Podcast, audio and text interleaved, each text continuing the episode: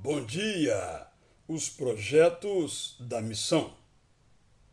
Pergunte a uma mãe qual é a missão da sua vida e ela responderá: gestar.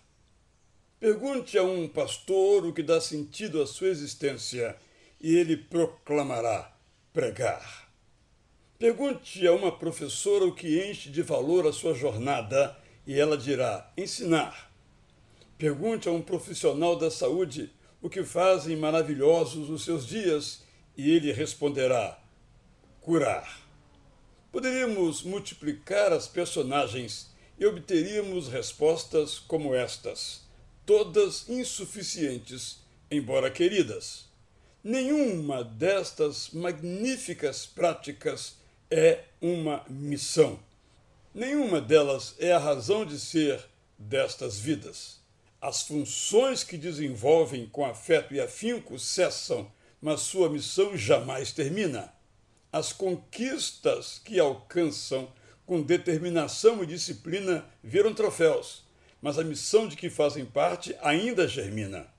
Nossa missão acontece através de um projeto a que nos dedicamos, mas prossegue depois que pomos um ponto final na tarefa para que outro possa começar.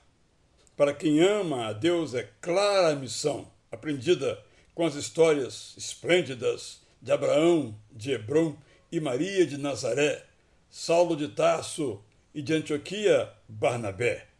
Abençoar. Quando abençoamos, não importa a quem, nem como, nem onde, nem quando, fazemos nossa vida, que nunca será pequena, valer a pena ainda ecoam em nossas mentes as palavras de Paulo: Em nada considero a vida preciosa para mim mesmo, desde que eu complete a minha carreira e o ministério que recebi do Senhor Jesus para testemunhar o Evangelho da graça de Deus. Bom dia!